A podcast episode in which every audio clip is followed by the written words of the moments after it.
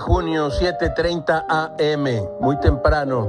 Una nota de la redacción de su periódico Excelsior informa que la jefa de gobierno de la Ciudad de México, Claudia Sheinbaum, dio a conocer hoy en conferencia de prensa una estrategia que será llevada a cabo por su gobierno para detectar, brindar protección y resguardar a las personas con coronavirus, COVID-19 y sus contactos. Este programa inicia hoy, pero estará más fortalecido la siguiente semana.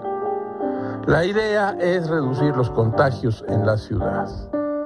Será un programa claro en el que se cumplan las reglas básicas, como quedarse en casa por hoy, que todavía estamos en semáforo rojo.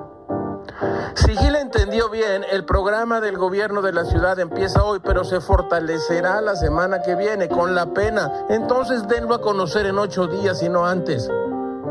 Salvo las probables 2.700 pruebas de COVID que se proponen, el resto, el resto lo saben todos, los niños, los adolescentes, los adultos y los ancianos de la Ciudad de México. Que no lo cumplan es otro boleto y otra historia.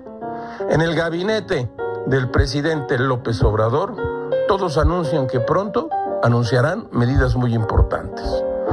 Todo es muy raro, caracho. Como diría el extinto padre de Gilgamesh, estamos en el lomo de un venado.